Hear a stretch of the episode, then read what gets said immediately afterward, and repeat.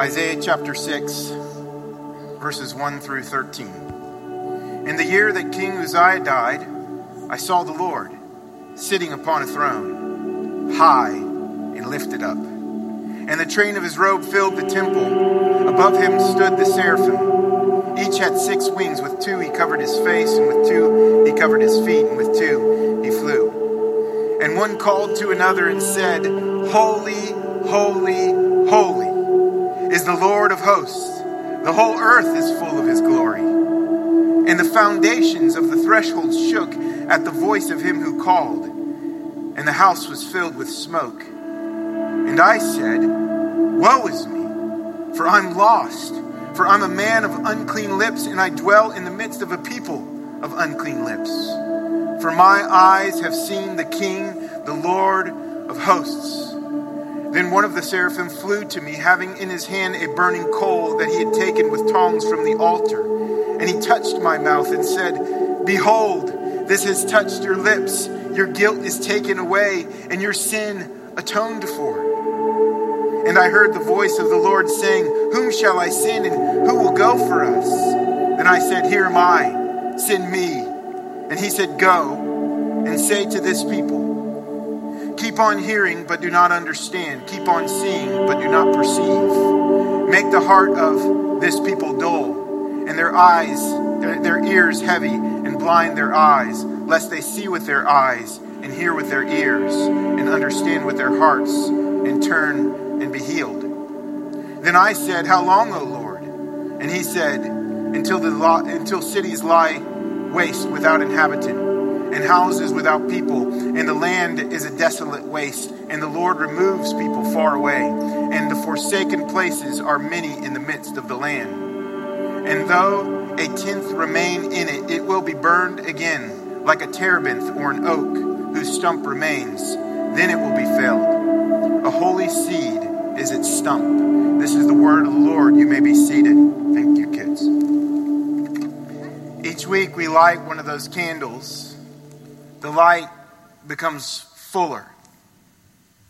Every time we wait and we wait patiently, we allow the light of the Lord to invade our lives. That's what Advent is about allowing the light of the Lord to invade our lives. That we acknowledge that light really only comes from one place. If there's a light that satisfies, if there's a light that fills, if there's a light that makes holy and complete, it is only from the light of the Lord. And so in Advent, we wait for the coming of the King. What is Advent? Advent acknowledges that Christ is coming and we are waiting. Christ is coming and we are waiting. What, what matters is not that you are waiting. We are actually all waiting. The whole world is waiting. But what matters is how you wait. That's what informs us. That's what changes us. That's why Advent is important. That's why it, the busyness and the chaos of the Christmas season, there's a lot of things you could be doing. There's a lot of things you can be busy with. There's a lot of things that place demands on your time and burdens upon your own heart. But the question is, is what owns you? What owns you? Is it the one who is coming? Advent acknowledges that Jesus Christ has come. Christ came when God, 2,000 years ago, sent his son through the Virgin Mary to give birth to this newborn babe, this king, the king of the universe. God became flesh and dwelt among us. He came. It acknowledges that the Messiah, the one who sets my soul free, has already come. There's a great freedom that comes with that in Advent. There's a great freedom in know that there's no earning, that no striving, that we have to accomplish. There's, there's no accomplishing that, that has to be done for us because it's already been done for us. So we don't have to worry about that. We know that He came. But Advent's also making sure that we don't just give lip service to that. We don't just say it with our mouths, but, but there's room in our hearts. Let every heart prepare him room. That's the wonderful Christmas hymn. Let every heart prepare him room. Go tell it on the mountain, over the hill and everywhere. Go tell it on the mountain that Jesus Christ is Lord. Let every heart prepare him room. That our hearts, that our hearts would belong to him. And we would acknowledge in our waiting that we are not our own, but we've been bought with a price. And so waiting acknowledges not just Christ's coming, but Christ's filling of our hearts and lives. And then finally, that he's coming again. There are some things that actually are undone in this world. All you have to do is read the news. All you have to do is open the newspaper, or if you want, you can open your Google, in, your internet, or watch what's trending. You see that, that this world has not been fully made right. Yes, our hearts have been made right by the work of Jesus Christ to atone for our sin, for God's glory. But at the same time, there is not justice that's completely been met there are some things that are undone that God is going to finish. That at the cross, He finished it once and for all. And with that promise of Jesus' dying breath is a proclamation that He will come again to make the world right. And so there is a cleansing, there is a promise cleansing that we look forward to right now. Or even in our own hearts, if you're honest with yourself and you're honest with one another, even in our own hearts, not everything is right. There's still much that God needs to do on this side of eternity. And we come and we say, God, do it. God, do it. When we were singing that song, Surrender, it was a prayer that I started to pray God, help me surrender. And I, I just want to start there. I want to pray that God would help us surrender. Lord, Lord, we know even as it says in, in your holy word, God, that unless you open our hearts, we won't be able to perceive you. If you don't open our eyes, we won't be able to see you. If you don't open our ears, we won't be able to hear you. So, God, help us see with our eyes and hear with our ears so that may, we might acknowledge you, God, in our hearts. Help us surrender in Jesus' name. The church says together, Amen. Amen. So we live in a, a cultural moment where Christianity is on the decline. Now, when I say Christianity on the decline, you'll actually see Christmas to be alive and well in our culture. All you had to do was be a part of Black Friday or Cyber Monday, and you didn't even have to leave your own home. Thank you very much. I mean, I love living in the internet age. You order things and then you get to the doorstep and you're like, oh, what did I get for myself? Wow, isn't that really amazing? You buy your own gifts. Like, I don't have to tell my wife to buy me a gift. I've ordered it before she's even thought about it. And I say, would you please wrap this and put it under the tree for me? That's the way Christmas is these days, isn't it? But there's this nostalgia that comes with Christmas. I remember as a, as a, as a little boy, just knowing that, that Christmas was coming. And then even on Black Friday, my mom would venture out and she'd bring us with us. And there was this kind of excitement that was in the air around that time. I don't experience that excitement anymore. To put me on Google and I'm fine. But uh, uh, in that time, there's this nostalgia that came, and, and, and there was something in me that, that saw the good, but somehow missed the bad and the ugly. I, I, mean, I was, I was kind of mesmerized by the Christmas joy, but I didn't really realize that, that everything wasn't really perfect in the family. Everything was, really wasn't perfect at home. That's why the holidays sometimes can be joyous and difficult because my family's just weird, and so is yours, right? We all go through that, right? It's like, why is this kind of weird? Because because nothing is completely right. And so Christmas comes with a promise that God is making things right through his son, Jesus Christ. But we still know that we're not there yet. And so the nostalgia kind of wears off and it can become a tradition, a holiday tradition, where we try to recreate and reinvent that. And then when it's all over, we feel like we've got a hangover and we're depressed and we're still waiting for something better. You don't have to do that. We don't have to do that. We don't have to live in that anymore. But realize that in this cultural moment, Christmas, Christmas is not about the Christmas story. It's about consumerism. It's about trying to fill this insatiable appetite in your heart. And you might find yourself in a high for a moment, but it'll fade off and you'll find yourself longing for more. And in our cultural moment, Christianity, the manger, the cross, and the throne, those are the three icons.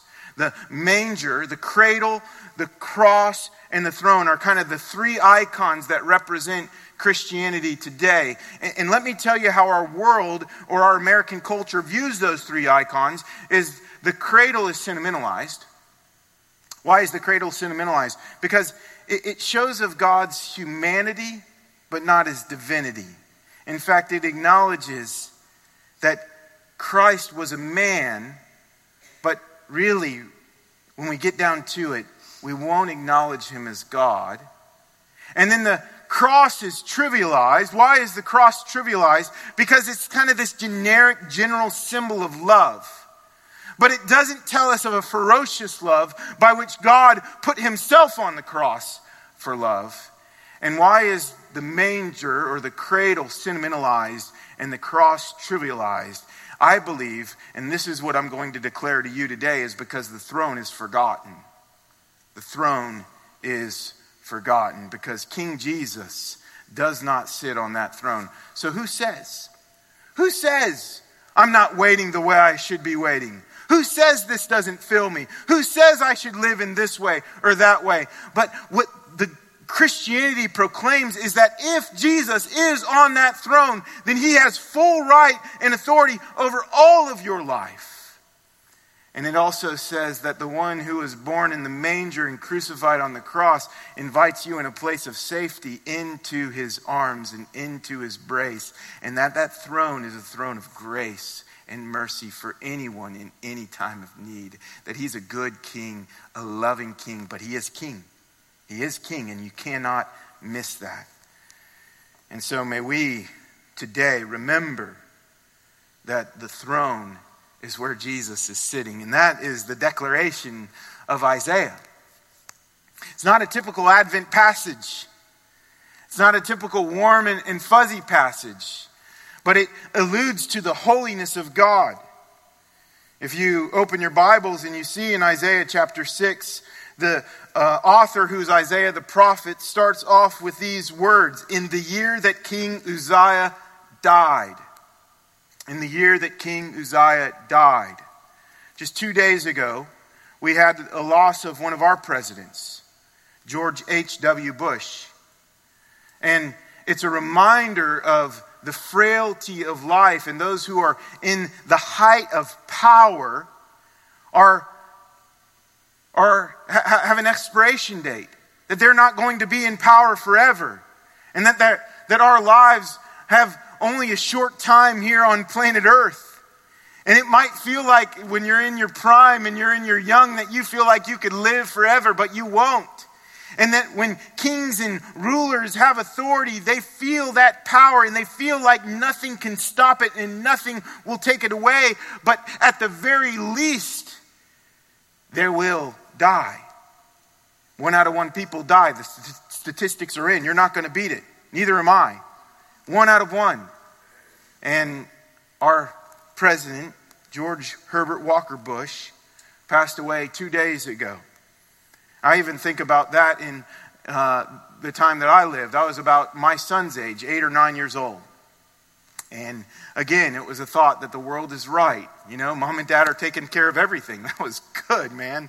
What a great, what a great gig I had. Ah, just sign me up for that again. Right?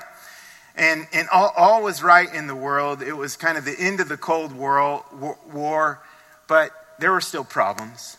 There were still issues. But we look back at these time periods and we think that, man, things were really good when in reality things are much like the way they are today. Still in need of mending, still in need of God to bring holiness to his world. And in the, king, in the year that King Uzziah died, it was a reminder that when kings and princes and prime ministers leave the throne, there is one who is eternally reigning, and that's King Jesus. He's on the throne, ruling and reigning forever. King Uzziah was a king who many of Israel looked at fondly. He, he ruled in his young age with God's favor.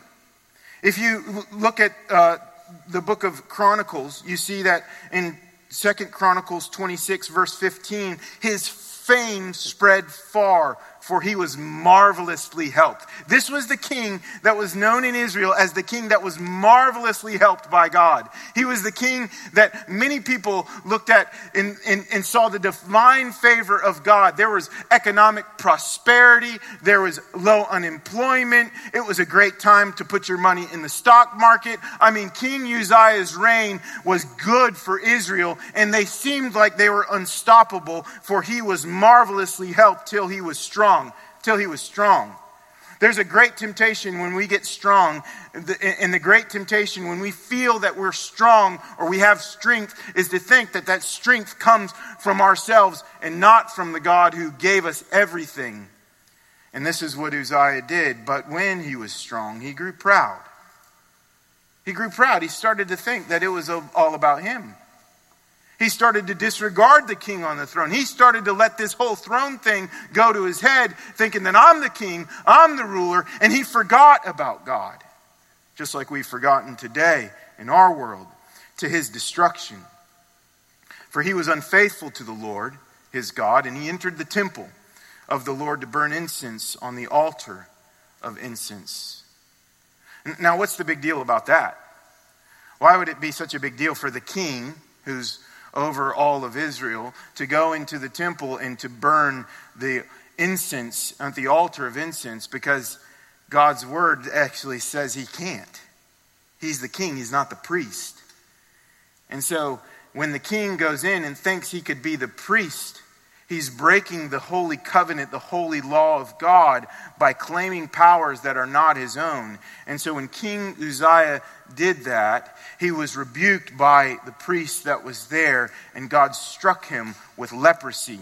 And the last 15 years of his reign was as an outcast, out of the city, out of the place of prosperity. And while he was an outcast, Israel began to decline in power, decline in ability, and Assyria started to rise up. That was the other kingdom power at that time. In fact, if you read the book of Isaiah, you see that God is the one who allows Assyria to rise up and to overtake Israel in order to discipline them. That this is God's way of chastising his children so that they might return to the Lord. And Isaiah sees this King of Kings in that situation, in that circumstance. And as he's there, this, uh, before this great king in, with this vision. It says, Above him stood the seraphim. Each had six wings. With two he covered his face, with two he covered his feet, and with two he flew. And one called to another, saying, Holy, holy, holy is the Lord of hosts. The whole earth is full of his glory. Now, now picture this. Like, like we, we have a hard time getting around this because I, I don't think we know what a seraphim looks like. I don't really know what a seraphim looks like. I just have what's described for me in Scripture. Uh, but I, I don't think it's like Cupid, who's fluttering around with an arrow on Valentine's Day trying to hit some unsuspecting target and make them fall in love. That's not a seraphim. That's not the angel that the Bible is describing here, describing here. But God has made a very specific creature that has one purpose, and that one purpose of this marvelous creature is to encircle around the holy throne of God and sing a song saying, Holy, holy, holy is the Lord God of hosts. The whole earth is full of his glory. And that, th- that song is being sung right now. If you look in Isaiah, you'll see it again in Revelation. We see eternity past to eternity present. These creatures are encircling the living God and they are ascribing him the worth and honor and glory due his name. This is the holy God. This is the majesty of God. This is the marvel at which we stand and we sit here today. God's perfect holiness. Perfect holiness. Yesterday, I, made steak on my grill. my father in law bought me an early Christmas present, brought it over to my house. Thanks, Dad. Appreciate that. He's here. Thanks, Dad. Uh, and, and, and, I mean, what, what a great gift. And, and, so, over the last month or so, I've been trying to perfect this art of the sear, right? Uh, I haven't really got it down, but yesterday was money. It was money.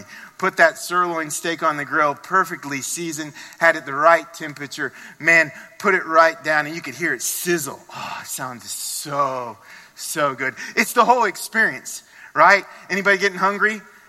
Yeah, this was better than Outback. Thanks, Isaiah. There's an Isaiah right over there. Um, I see that hand. And so put the steak on the grill, and, and, then, you know, the time to flip it. That, that's, an, that's an important time. You know, you don't really know it, and, and, and, there's no real science towards it. You can't really watch a YouTube video or read the book. You just got to learn how to figure it out. It's just this gut feeling. And I knew it. The Holy Spirit showed me this is the time to flip the steak. And so, flip the steak. And then, after I took the steak off the grill, I, I cut into it. I took a bite, and you know what I said? Perfection. Oh, it's perfection. Perfection. But we all know that's not like the perfection of, of God, right? I mean, there, there, there was something that was perfect in that moment, in that time, with that steak that was really, really good. But, but it wasn't the perfect holiness of God. When, when, when, we had uh, Lily, she was our third born child, we had Lily. We, uh, we went into the um, we went in the hospital normally with her, like we were like brought in uh, with the twins. It was kind of like any day now, make sure you're ready to go. And we were ready to go, and you know they came pretty fast, and it was kind of uh, it, kind of eluded us there for a moment, the, the joy of that time. But for Lily, we, we went in and we were ready for her, and uh, and and so Carrie gave birth. Uh, we gave birth, right? It was team teamwork team effort there. So we gave birth to my daughter Lily, and Carrie was a little bit tired, and I understand. And so they, they brought me Lily, and they, they put her in my arms, and, and there's this beautiful six pound, one ounce girl right there. And I looked at her and I said, She's perfect. And I think about Mary holding Jesus after running from Herod. And I think of her hiding out in the manger giving birth to this newborn babe with the farm animals that are around her, holding this child. And she sees his translucent skin and his fingers and his fingerprints and his toes move. And she sees all these things about this newborn baby boy. And she says, He's perfect. Now, when she says he's perfect, it meant something different than what I said about my daughter. Because when she says he's perfect, she means he's holy. He's holy. The king who is on the throne is the boy born in the manger, and he is holy, holy, holy. Ray Ortlund says this Holy, holy, holy is not just repetition, it's emphasis. It isn't one plus one plus one, it's perfection times perfection times perfection. It's infinity times infinity times infinity. So Isaiah, when he sees these seraphim encircling the throne, he feels like an ant in front of an F 18 Hornet fighter jet. We went to Disney World uh, uh, uh, about a year ago, maybe it was a little over a year ago, because the Blue Angels were flying over the Magic Kingdom. That was marvelous. It was a great day, not just because of that, but because the kids were in school and we were at Disney World without the kids. How great is that, right? You, so it was like we had our Disney Mickey ears on, and we picked the kids up from the car line. And it's like we going to Disney World? No, we already went. That's awesome. Poor kids. We'll torture them. But but you know, if you've watched these F-16 fighter jets or, or these these these uh, FA-18 Angels, they're beautiful, beautiful birds, man like millions and millions of dollars in this one piece of equipment.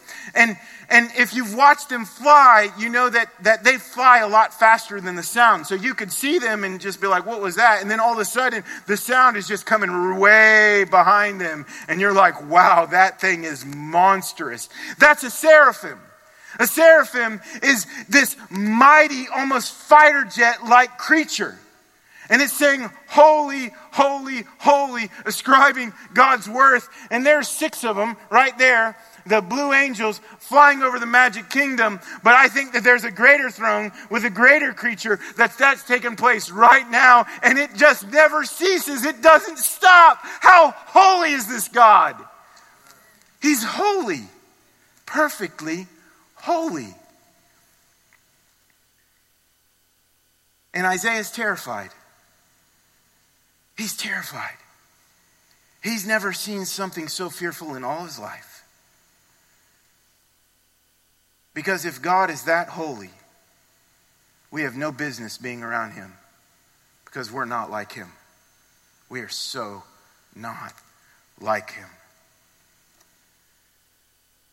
This is where we look at Isaiah's response and we see the sinfulness of sin.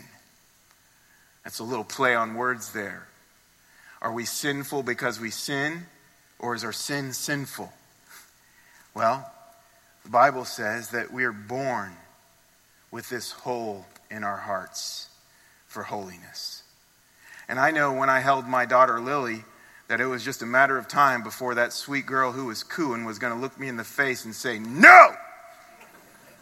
she does, I guarantee you, more than all the others.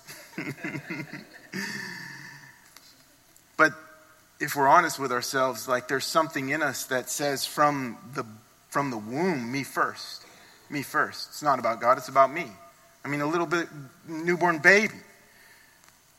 It's a me first life, and somehow we are corrupted to the core, and that's why Isaiah says, Woe is me, because he sees holy, holy, holy. If you cannot say, Holy, holy, holy, you'll never be able to say, Woe is me. That's the problem with the culture of our world today. This is why people struggle so much with sin. It's not a matter of apologetics. It's not a matter of trying to get them the right answers to the questions of faith. Now, I think that that's a very important part, and we need that. But where we break down in the world today is on this issue of sin because they say, Who says? Because they cannot see a holy God. He says. That's what defines sin. And Isaiah says, Woe is me. Woe is me. And he also says it not just for himself, but among all of his people.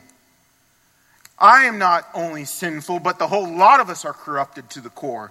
Woe is me. I'm a man of unclean lips, and I dwell amongst a people of unclean clean lips. In other words, Isaiah is outraged.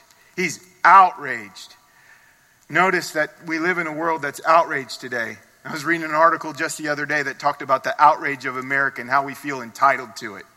Right? We are so outraged. Anything that happens is just a matter for outrage, and it just gets us inflamed with furor and vitriol because somebody made me upset. And that outrage just fills our heart, and our anger starts to burn towards them. But let me tell you, Isaiah is outraged, but who's he outraged at? Himself and his own people. It's a lesson for the church today. If our outrage and our anger doesn't burn as much for our own sin and the idolatry that needs to be cleared out of the temple courts right now as it is in the outside world, then we've got a lot of inner work to do. We've got a lot of inner working to do because we are so good at pointing the finger at others while at the same time we need to say, God, you need a clean house in my heart. I need you to. I will be devastated if you don't. And I'm not saying that we can't be critics of culture and seek to help the lost and broken world, but we won't see it as a lost and broken world unless we see our own sin. Because if we see our own sin, then we know that we've been given mercy. And so our response to a lost and broken world that can outrage us will be mercy and not hate. It will be God's love because God has loved us. I love this picture of George Herbert Walker Bush uh, over the, the, this, this past weekend. This letter started making the rounds. And uh, he wrote this to his adversary, Bill Clinton. And uh, let me just read you part of it. what he says after Bill Clinton took office in 1993. He said, There will be tough times, made even more difficult by the criticism you may not think is fair.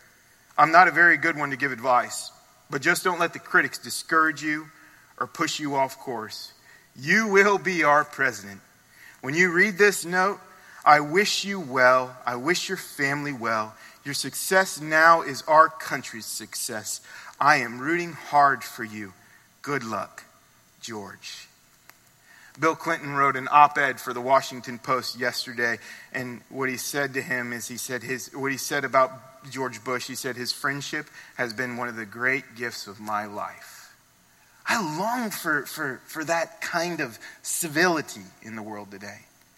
I mean, there was mess. I mean, there was lots of mess in that time, but it lacked civility. And it's not a perfect civility, but I also pray that God would give us a civility that allows us to deal with one another as the imago Dei, created in God's image, because we deal with life on a holy level, on a holy plane. And so Isaiah's outrage is an outrage of his own people, his own party, his own place of, of significance is where he realizes he he's turned to other things. And so the sinfulness of sin has caused him to cry out with honesty. I want you to see that there is a, a response that God gives after Isaiah cries out in his own sinfulness. This is important. A response that God gives. It's a scandalous grace. Read it with me Isaiah 6, verses 6 and 7. Then one of the seraphim flew to me, having his hand a burning, in his hand a burning coal that he had taken with tongs from the altar. And he touched my mouth, and he said, Behold, this has touched your lips. Your guilt is taken away, and your sin atoned for. So one of those seraphim peels off from its flight path and it sees this altar, and at this altar are these burning hot coals, these holy things. And with a set of tongs, the seraphim goes and grabs one of the coals and goes down to Isaiah, and his focus is on Isaiah at this moment. And he takes this tongue and he touches the lips of Isaiah with this coal. And in a moment, his sin is gone, his guilt is atoned for, he's been cleansed. He's been cleansed. It's a, a, a, a magnificent picture. In that picture, there's a promise and the promise is, is that this wickedness in our hearts that we see demonstrated through our actions has a thing that can happen that, re, that, that, that removes away the sin, that removes away the brokenness, that brings healing from our need of, from our, from our sinful and wicked deeds, this healing of grace that takes place. And in that moment, where his lips, which represent the things that come from his heart as we speak, when we speak, the things that come from our heart is what makes our words either good or bad or holy or wicked. And so, as this hot, flaming coal touches him, it doesn't kill him, but it heals him. Why? Why is that? I believe because as you read the picture of the Bible from start to finish, there's a story that the Bible proclaims. And that story is a story of redemption. And the story is that Christ is that flaming hot coal who allows that holiness of God to touch the uncleanliness of your lips and you be alive. I'm convinced of that that it's through Jesus' work on the cross that God Himself comes into the dirtiness and mess of our lives and He brings cleansing and renewal, and it doesn't crush us, but it heals us. Why is that? Let me illustrate this point with point from my own family and my own kids. Just a few nights ago, Camden got a spanking. All my kids, Adeline's the only one that hasn't been mentioned today. She's perfect. Don't worry about her. Uh, uh, you might actually think that. She's not. She's not. We know her well enough. so Camden, he, he, uh, he did something that, that was really um, dishonoring to me as his father. I asked him not to do something. He looked me in the face and he did it, and he did it very disrespectfully. And so, as my kids get older, they kind of get less spankings. But when they get spankings, like it, it actually means more to them. There's something that, that feels like, oh man, that happened. That is not good. And so Camden got a spanking. Um, went in his room, told him to bend over the bed, the whole deal. Like wanted him to know this was not something you do to your dad. It's not a right thing. We needed to learn a lesson here. And so, as that happened, uh, I uh, I could feel like a, a real sadness that was in him. And I started feeling sad. I remember my dad saying to me, This is going to hurt me a lot more than it's going to hurt you. And I'm like, Yeah, right. That really hurt. You're lying. But I, I know kind of how it feels when you, when you feel this distance between you and your child because you just had to discipline them. And so Camden's laying in bed and he's looking up at the ceiling. And, and I go in there and talk to him. And I said, Hey, Camden, you know why you got, you got a spanking? He said, Yeah. And I said, Why'd you get a spanking? And he told me why he got a spanking. And I said, Did you deserve it? And he said, Yeah, I did. So you just tell me that, or you really think you did? And he's like, I deserved it. And then I started saying, I, I said, using this as a moment to, to tie it to uh, the discipline of God. I said, Camden, could you imagine if you did that to me and I went to your sister Adeline and I said, Adeline, get in your room. Bend over the bed. I'm going to spank you. Adeline would be horrified. She'd be like, No! You would see the terror on her face because her son did something and she was going to get punished for it. I mean, she would have been absolutely floored. It would have been weeping and mourning, and it would have been a bad day, a really rough day in my household. And, and, and listen, I would have been wrong for it. I would have been really, really wrong for it if I did that as her father because her brother did something wrong. But God did that and wasn't wrong for it. Think about this. I told to Camden then, I said, Camden, if God punished you for your sins, you would not be able to handle it. You wouldn't be able to live up under it. Same thing is true of you and me here today. If God were to punish us for our sin and our looking at his holiness and saying we want nothing of it, if he were to punish us for our treason, we would not be able to survive. It's hell, death, and damnation forever. Like that's the penalty of sin against a perfectly holy and righteous God. But God punished someone else. Who did he punish? His own son, his only son. But did he punish his son or did he, or was this God himself? Yes, it's God's son. The one God sent to bear the likeness of God. But we know that the Father is God, the Son is God, and the Holy Spirit is God. And so God says, I'm going to take your punishment on me. And the scandalous grace of God is that we don't have to bear the weight of our sin because there's someone who has and there's someone who survived it. And that not only did Jesus Christ die under the weight of our sin, but he was buried and he fully died, and his carcass laid in an empty tomb. But God quickened his soul to life, and on the third day he rose again to say that he survived. That finished and final sin has no claim over your life.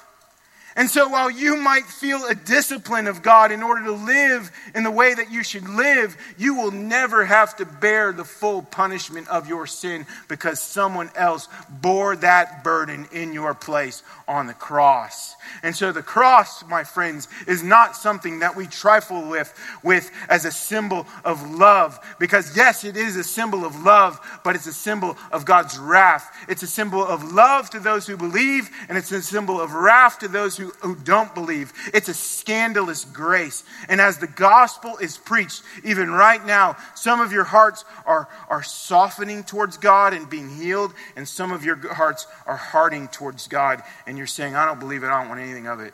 Because that's what the cross does is it forces us on one side or the other to receive the gift of grace or to reject the gift of grace. But only the holy spirit can soften our heart in such a way that that gift of grace is fully received fully offered fully given and lived out at the foot of the cross. We need that cleansing. We need that scandalous grace.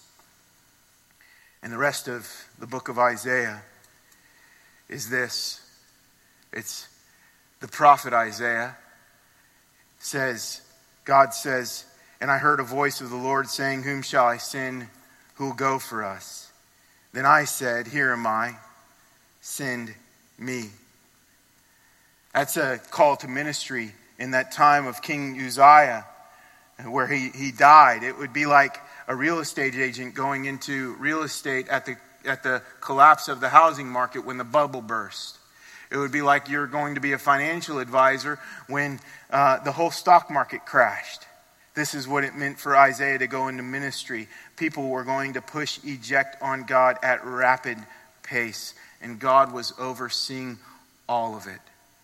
God was overseeing the whole thing and he said that the nation of Israel will arise, or the nation of Assyria will arise, if you, as you read the rest of the book of Isaiah, and that God will use this as a time to chastise his people so that one day they would not reject him any longer, so that one day they would return to him, but Isaiah would never see that day coming. He was going to go to a people and he was going to tell them of the things of God, but they wouldn't hear him. He was going to show them the things of God, but they wouldn't see them. He was going to try to capture their hearts with the things of God, but their hearts would be hardened. And why was this happen? To prepare the way for a greater prophet, to prepare the way for a greater voice, to prepare the way for the Lord, so that those who come would hear the message of God and be broken by it. This is the cultural moment we live in today is that many won't receive the message. Many will reject it. Many will turn from God, but we, like Isaiah, are called to be a mouthpiece in the midst of it. We're called to be a mouthpiece, whether people will hear us and receive it or whether people will not hear us and reject it. We're called by the mercy of God to proclaim the holiness of God because we've been transformed by that mercy. Ray Ortlund says preaching that is true to the gospel is one way God brings judgment to those who have closed their hearts. That Everybody is responsible for their own sin. Every, everyone's responsible for disbelief. Everybody's given the opportunity to see their sin and repent and turn from it. And the gospel is one of those things that holds them responsible. And either they can bear the responsibility or the cross of Christ can bear the responsibility. But either way, judgment is coming, whether that judgment comes with God's wrath or the judgment comes by God's grace. And then finally, there's a promise given in Isaiah 6:13. Though a tenth remain in it, it will be burned again like terebinth or an oak whose stump remains when it's felled. The holy seed is its stump. There's a picture here of a forest that's smoldering. And the losses are severe 90%, only 10% remains. But at the, at the, at the at the bottom of this forest, this smoldering forest, there's a stump there. And the stump is of the line of King David. That from the line of Jesse, David's father, there's the promise of the hope of the Messiah. And from this stump, new growth will abound. And the new growth is the remnant of Israel that will bring forth the, the, the Messiah, Jesus Christ. And as the new growth is born, so are David's children and children's children's children and grandchildren. And through David's children or his line is the most high king who is born, Jesus Christ, who's the stump of Jesse, the babe in the manger, the one who is reconciling a lost and broken world, the one who sits on his throne, comes through hardship and proclaims his powerful glory the question is, how will you respond? Will you today receive it or reject it? Will you say, God, open my heart this season and have your way in my surrender? Or will you say, God, I want nothing to do with you? Would you join me in prayer? Father, thank you. Thank you that, God, it's through your word that we see these great promises and we also see the warning. And God, the warning, God, is something that resonates with me right now because, Father, I know I need your help to follow you, to surrender to you. I know of these dark places in my life where, God, I need you to move, move in power. And I ask, Lord, that you will help me receive you. God, I cry out to you. God, like Isaiah, Lord, I say, Woe is me. But I also see the beauty of that hot, flaming coal and the redemption and work of Jesus, and I say, Thank you. God, I ask for your help right now as we worship, God. I pray that the song in our hearts would be real, that we wouldn't have to pretend, but God, you would utter from us, God, genuine and authentic worship that ascribes to you the glory and honor and praise due your name. In Jesus' name, the church says, Amen. Would you stand as we worship?